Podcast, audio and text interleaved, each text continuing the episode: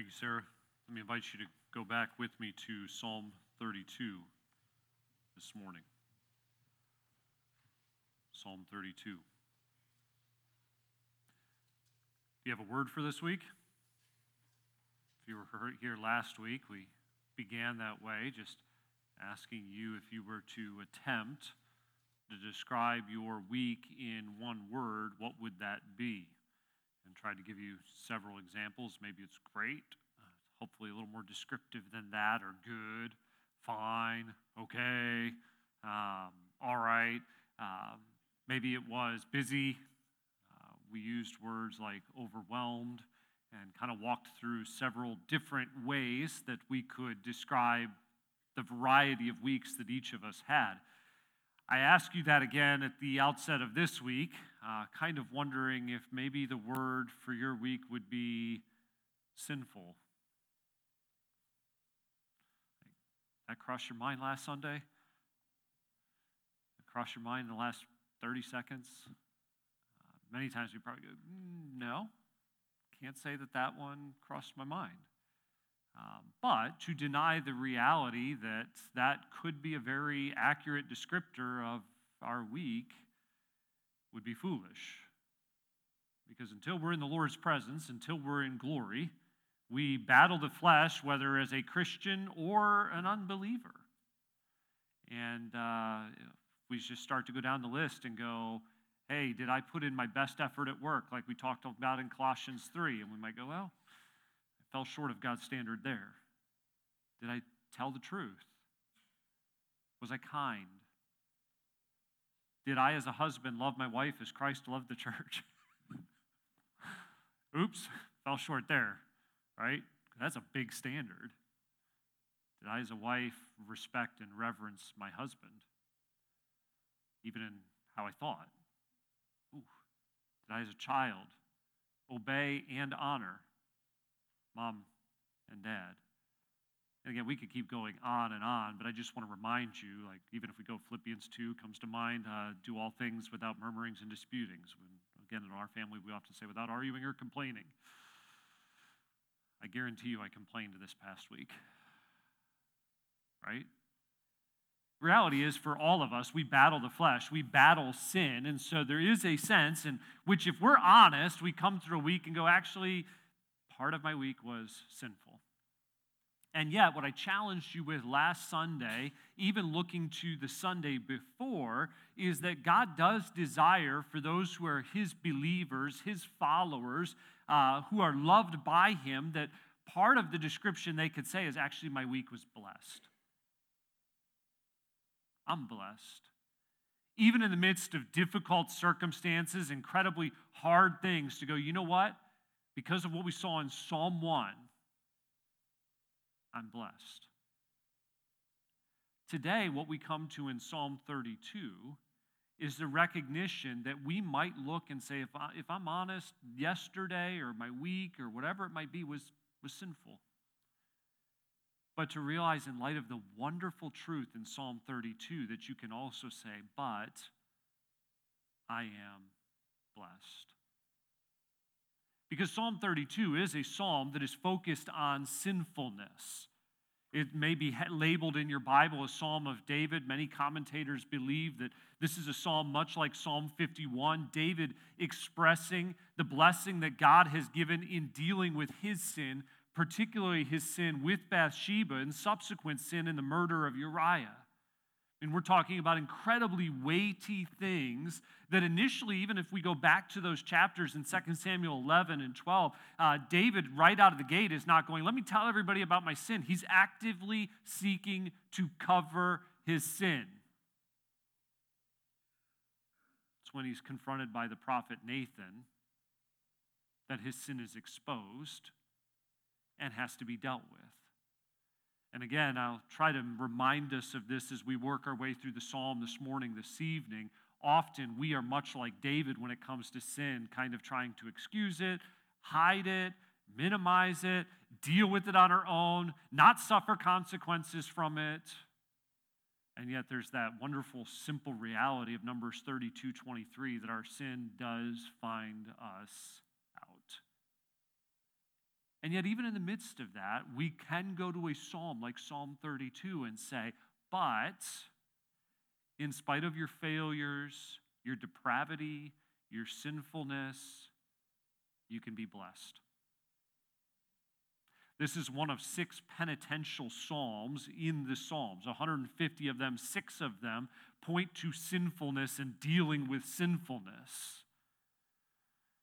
I kind of chuckle thinking about that because I'm like, these aren't exactly the kind where you come on Sunday night church and go, favorites. But the truth here is wonderful. I was thinking just a moment ago on the platform. Last Sunday, we sang, last Sunday night as we celebrated the Lord's table, we sang number 156 in the supplement All my sins have been forgiven. That's the theme of this psalm. Blessed is the one whose sins have been dealt with by. This psalm is also described as a maskil or a contemplative poem to thoughtfully consider as you worship God. And my hope, my desire for us as a church family this morning and then again tonight is to thoughtfully walk through this psalm, to consider it, to go, Am I in a situation where I can echo David's truth here and go, I am blessed because God's dealt with my sin. I, have sought his forgiveness. I've done what David did here. Or maybe on the other hand, as we contemplate it, meditate on it, think it through, go, I need to go to God because I haven't. And so I'm not in a position where I'm blessed. Several years ago now, I summarized the truth in this psalm this way for us. I think it's very fitting, use it again. But I would remind you that we are burdened when we cover our sin, but we are blessed when God covers our sin. That's the simple truth that we're going to see this morning. We are burdened when we cover our sin, but we are blessed when God covers our sin. You know, again, someone shared Wednesday night, one of you, uh, a, just a praise that they went into a restaurant, ate a meal, got up to pay, and someone said, actually, the person who just left took care of your bill. Like, wow, that's amazing. That's great. That's neat. It's just a little blessing from God in our day. But how much greater is what this psalm unpacks for us? Because this isn't a tab that you could cover. You couldn't work hard enough or long enough to deal with your sin. None of us could. But the reality that the psalmist is pointing to is God can cover your sin if you go to Him. God can cover my sin when I go to Him. Contrary to the counsel of the ungodly, Psalm 1, right? Psalm 1 Blessed is the man that walketh not in the counsel of the ungodly. The ungodly is going to say, Sin? Ah, it's no big deal. That's, that's so old fashioned. That's outdated. You think that's wrong? Or it, it's, it's just a little, little white lie. It's okay. Doesn't matter. And seeks to minimize, to push aside, to redefine, to say it just doesn't matter. I would just encourage us as predominantly believers here to go, you know what? If we'll just go to God and say, God, I fell short of your standard. I disobeyed your law. I broke your commands. I sinned. Will you forgive me? That's how we experience his blessing.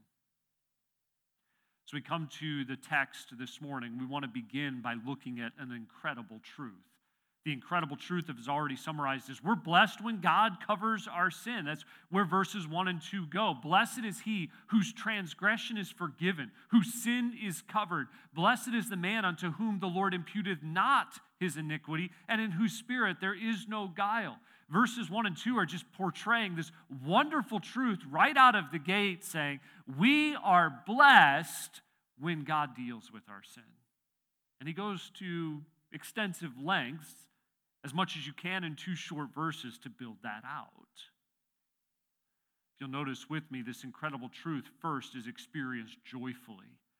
Try to come back to that near the end of this thought, but right out of the gate, it points us to the joy we can have when God deals with our sin because he describes this individual as blessed. We looked at this word now two weeks ago in depth, and when we looked at Psalm 1 to say the blessed person is someone who is happy, not in a momentary, fleeting kind of way, not as some kind of temporary satisfaction, but in knowing I'm right with God. So even though everything else in the world might be difficult, I can rejoice, I can experience joy because I'm blessed by Him, regardless of what my circumstances look like.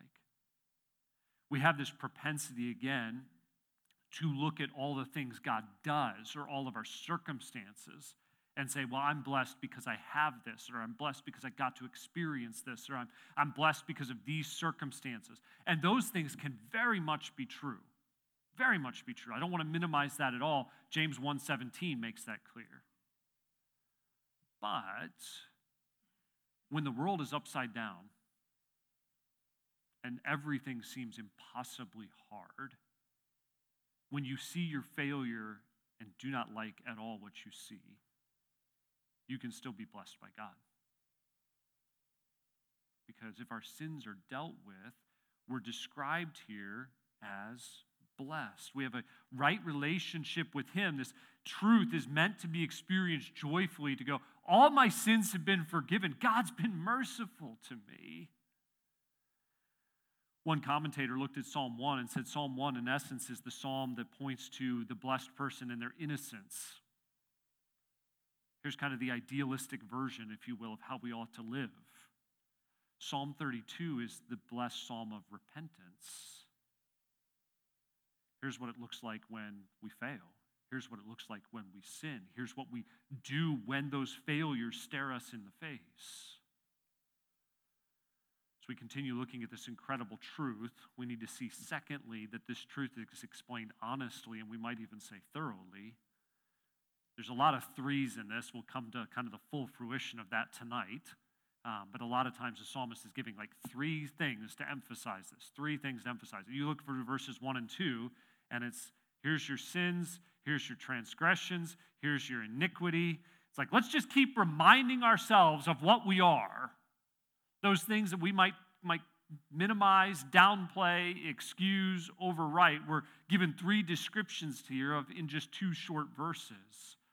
We could say this one, we look at the word transgression we break God's law.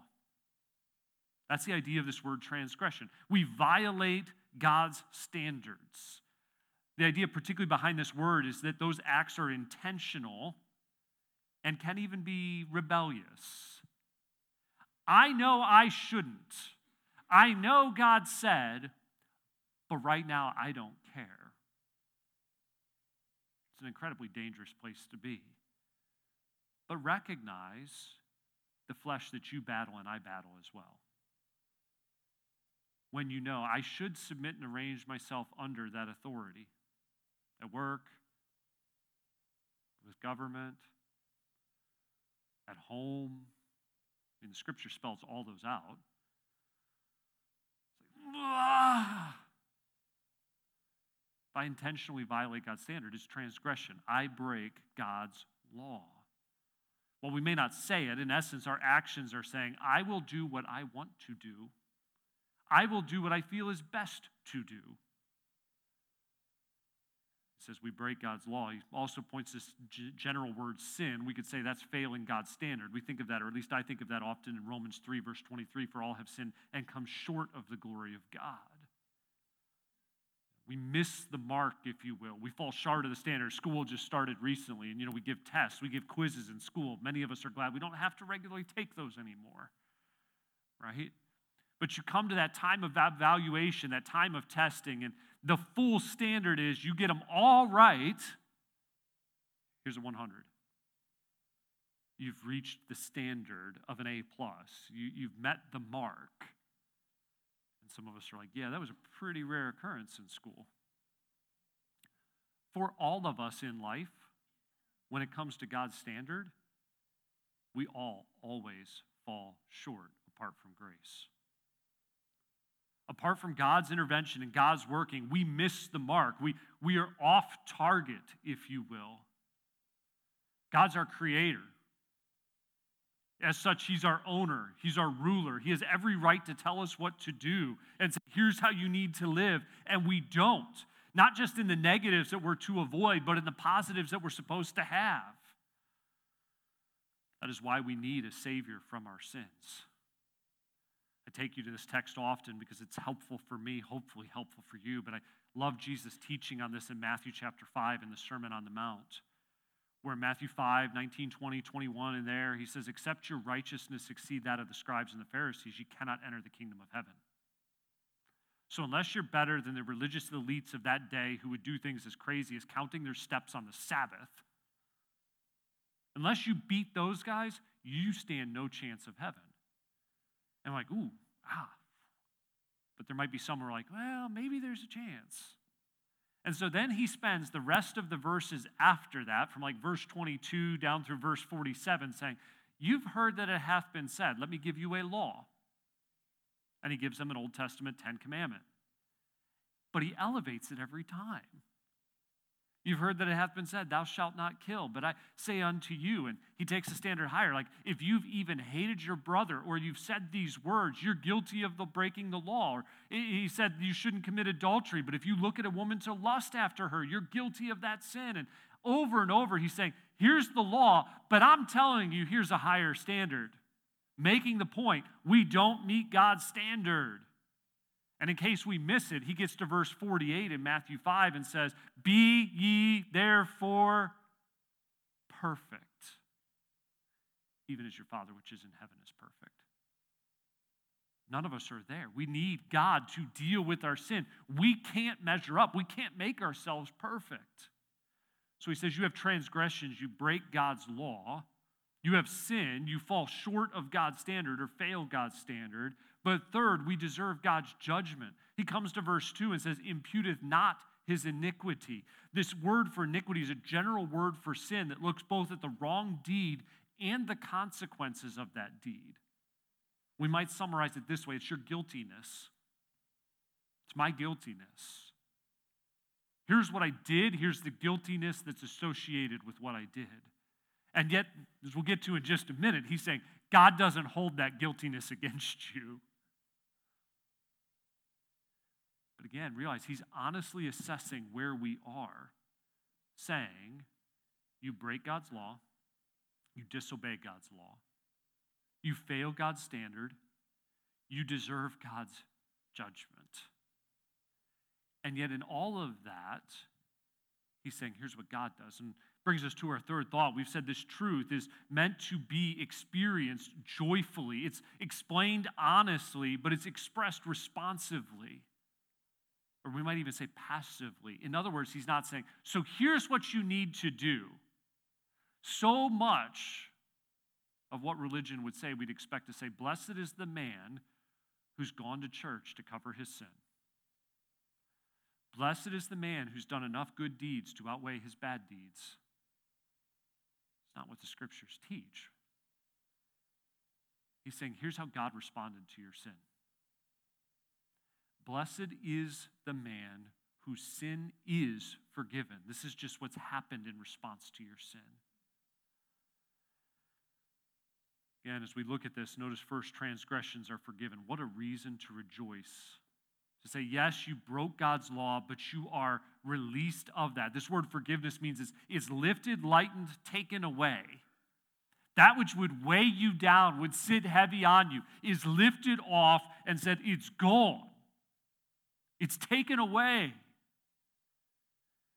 Again, when we've committed offense, you, you, have you ever wronged someone? You said something, you're like, man, I so wish I hadn't said that. Why do I do that to myself? Why do I do that to others? And you're just hoping that somehow you can work through this. You, you want that offense removed, you want it taken away. That's the picture here of what God is doing when our transgressions are forgiven. I love the truth that parallels this in Psalm 130 in the midst of the pilgrim Psalms, verse 4. If thou, O Lord, shouldest mark iniquities, who should stand? It's like if God had a scorecard wrong, wrong, wrong. We know that's not outside the bounds of God's record keeping when we understand the judgment seat. We understand the great white throne judgment. But he says, If thou shouldest mark iniquities, O Lord, who shall stand? But there is forgiveness with thee. There's this lifting of burdens, that thou mayest be feared, that he would be respected for who he is, that this relief is given because it's lifted away. Not only are transgressions forgiven, second, sins are covered. Begins to touch the requirements of justice. We'll get that more in the third thought coming out of verse 2 but our sins need to be covered. You know, in order for something to be covered, though, it has to be dealt with. You know, you go back to that restaurant illustration for a moment. Uh, you get up to walk out and assume somebody else is taking care of it, but they haven't. Nothing's covered. It's not dealt with. It's not taken care of. You know, we walk through the Old Testament. This is a very frequent word that gets used in the Old Testament where believers' sins were covered. They were covered. How did that happen? It happened through the Old Testament sacrifice. The Hebrew word is kofar, to go, your sins are covered because this animal gave its life for your sins. But it's awaiting full payment because, as Hebrews 10 makes so clear in verse 4, it is impossible for the blood of bulls and of goats to take away sins. It can't take them away, it just covers them. Saying there's, there's a day coming where it needs to be dealt with, where justice has to be demands, but right now it's at least for a time covered. And so, David here, as the psalmist, can look and say, It's wonderful if your sins are covered, but we looked forward back then to the day when they would be fully addressed. Thankfully, we can look back and say, They are. Isaiah 53 was fulfilled. Our iniquities were on him laid. We just recently studied Colossians, right? This is Colossians chapter 2. He blotted out the handwriting of ordinances that was against us, which was contrary to us. He took them out of the way, nailing it to his cross. To go, sins are atoned for, they're paid. My debt is gone. So we continue highlighting the mercy and justice of God, saying it's not simply overlooked, it's been dealt with. We're released from our wrongs, our sins are covered. And then, third, iniquity is not imputed against us, our guilt is not held against us. Blessed is the man unto whom the Lord imputeth not iniquity. Those deeds and all the guiltiness that goes with them do not go on our accounts.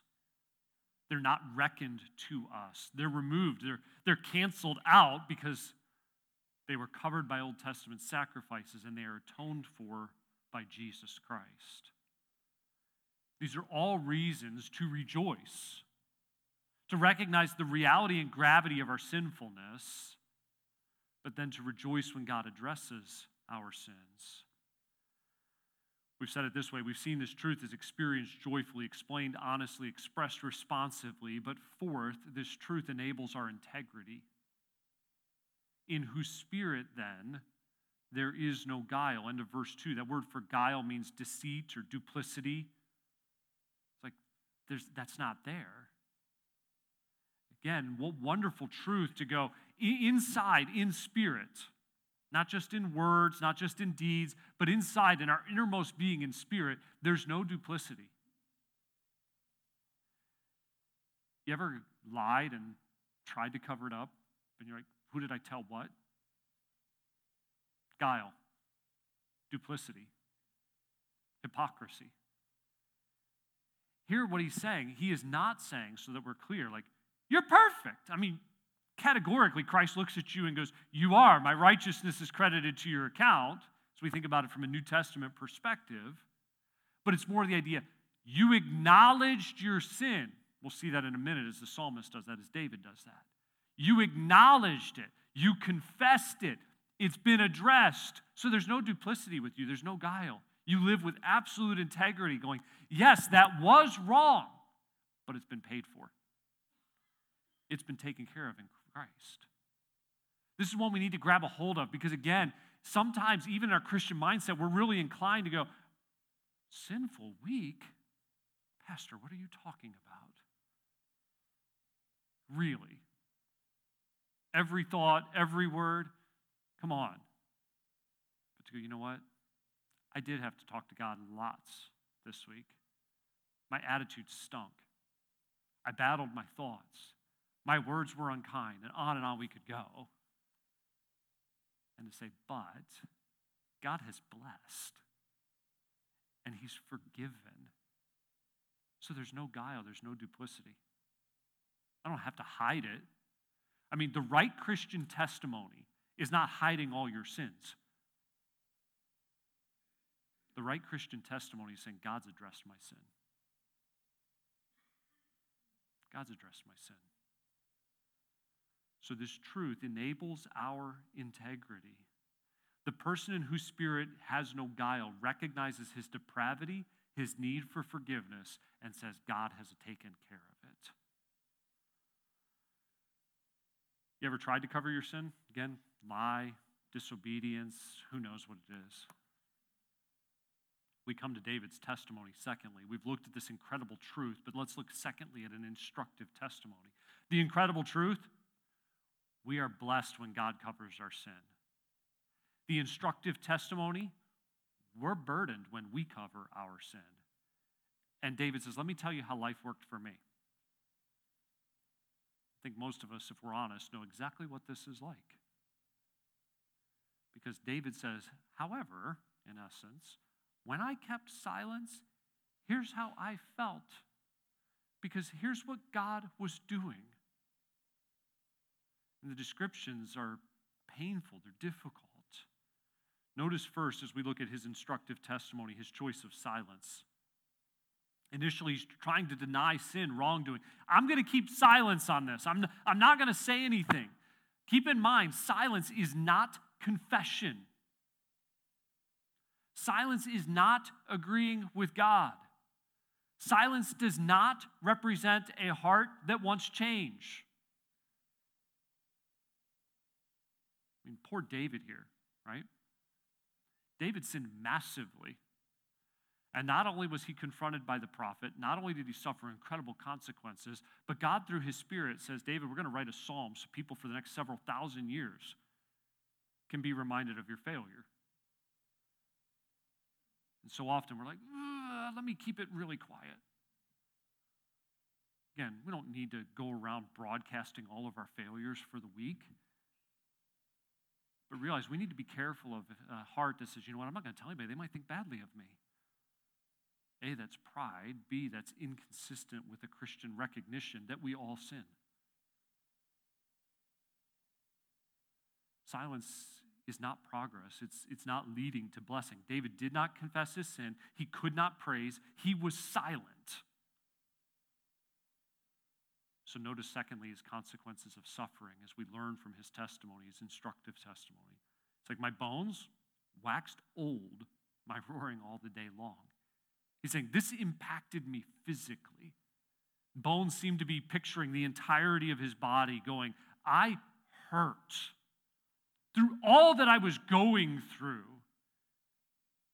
because I was just going to keep this quiet. I'm going to pretend like this didn't happen. For day and night, thy hand was heavy upon me. My moisture is turned into drought of summers. We talk about the consequences of his suffering. You can notice very clearly with me in what he paints here. First, his discipline was physically experienced. And we already touched, I already mentioned the word bones, painting this picture of how his age, body is aging and struggling. But he uses this phrase also, my moisture is turned into drought. the imagery speaking of, I'm shriveling up inside where my strength and vitality, my energy for life is gone. You ever been there where you're overwhelmed because of sinfulness, because of sinful choices, and it's like, I, I just, I, I don't have anything. I'm out. David, David saying, My body hurts and I have no motivation at all. Why? Because the sin hasn't been properly dealt with. Because he kept silent. That's all it says at the beginning. Because I kept silent. I wasn't going to go to God, I just kept silent. Here's how I feel. Again, we have to keep in mind the truth of Hebrews 12 whom the Lord loves, he chastens. We have a very good God who loves us. He loves us so much that when we sin, he sends consequences and discipline into life. He does because he cares. Our consequences may look different. It may not be our body hurts, but it might be that everything we're doing is just causing more problems, more trouble. We're leaving relational carnage in our wake. It might be every attempt we have for getting things right, for trying to make progress or success is set back. You know what, Lord, I want to be sensitive to what you're doing. Lord, if there's things that I need to make right, Lord, help me see. I don't want to keep silence about wrongdoing and sin. His discipline was physically experienced, but again, I've already touched this a little bit, but his discipline was also divinely caused. He says, God, your hand was upon me. He's not scratching his head wondering. And again, I think that's important for us because sometimes we can become very introspective and going, well, this, this isn't going the way that I want. Is God judging me? When the Lord sends consequences into our lives, we know. He's a good teacher right? We don't have to start guessing, like, well, maybe, maybe, I, I, I don't know. The Lord will make it clear. Because whom he loves, he chastens. Here, David knows. He's not saying, I think, I wonder, I question. He's like, God, your hand's against me. I know it because I kept silent. So we continue looking at his testimony. We've considered his choice of silence the consequences of suffering. But third, notice his confession of sin. His confession of sin. Three statements come out here. Told you we'll have lots of threes today. First, he says, I will cause you to know. God, I'm going to cause you to know. I acknowledged my sin unto thee. Now, again, God's omniscient. God knows everything. Does God know David's sin? Yes. In fact, does God work with Nathan to expose David's sin? Yes. God knows. But God delights in us saying, God, I want you to know. I'm going to tell you. He already knows, but he wants us to tell him. Think about it this way. I was thinking about Genesis 3 when uh, God goes to confront Adam in the garden. Adam, Adam. Does God have to ask where Adam is or what Adam's done? No. But God wants Adam to acknowledge, to say, God, I'm just going to tell you here's what took place. Right? I mean, many times, even on a human level, when we sin against others, we go to seek forgiveness, we're acknowledging our sin, we're causing them to know, but they already know. Like, what I said to you was not right. How I responded to you was not good. To say, I'm just going to tell you. And David here is an example for us that when we go to deal with our sin, we need to say, God, I'm just going to absolutely acknowledge this. I'm going to cause you to know. Secondly, David's second statement in his confession is, I will not cover it. Mine iniquity have I not hid.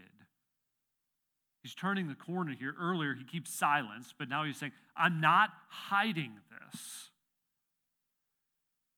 Again, think about it from a child standpoint, but it's equally as true from an adult standpoint because it's a flesh thing. Child gets in trouble. Did you? No. Wasn't me. And automatically we're starting to hide. And adults just become more sophisticated in how they seek to cover their tracks, hide their sin, minimize it, excuse it, instead of just going, you know what, I'm not going to cover this up. It was ugly. Shouldn't have been that way. It was ugly. So I'm just going to acknowledge it. Remember the wonderful truth of Proverbs 28, verse 13? This is one we all ought to memorize if we haven't.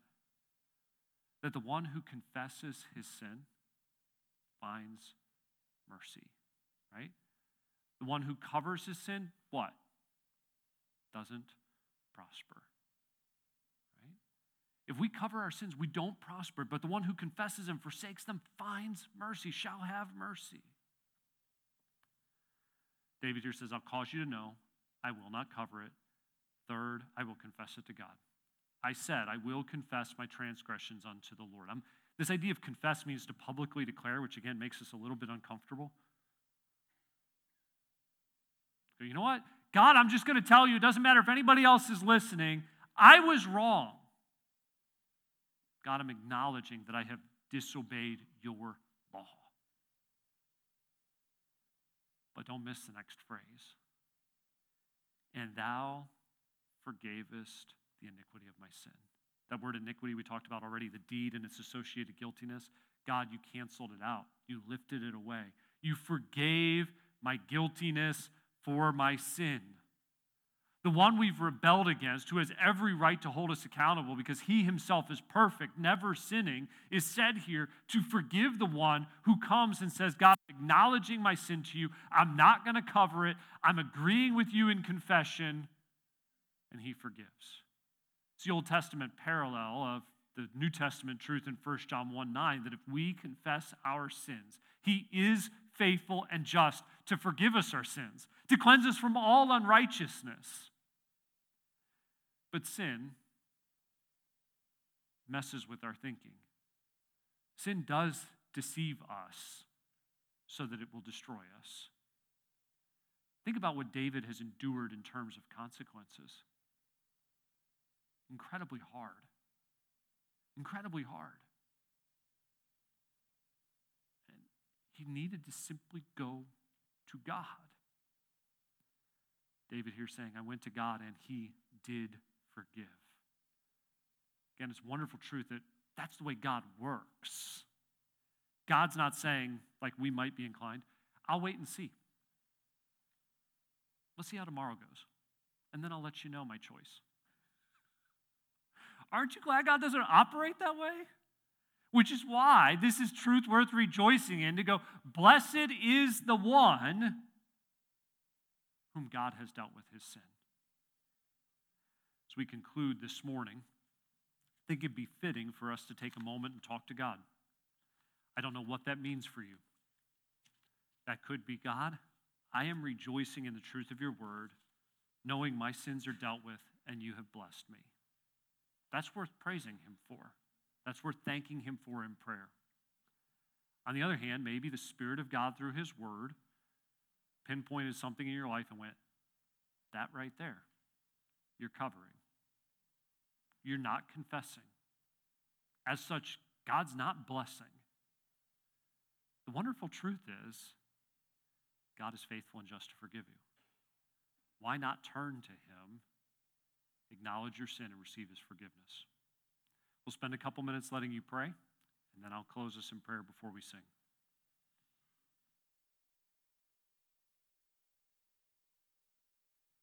Lord, once more, I'd ask that if be one here today who needs to be saved, knowing the forgiveness of your sin, putting their faith in Christ, that you, by your Spirit, through your word, would work in their heart.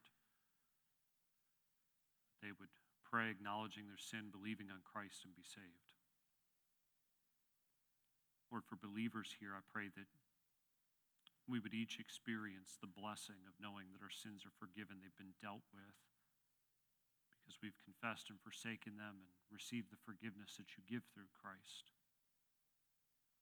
Lord, I pray that you would take these truths and encourage hearts, cause us to rejoice that we might live for you this week. It's in Jesus' name I pray. Amen. Darren, would you come and lead us in a closing hymn?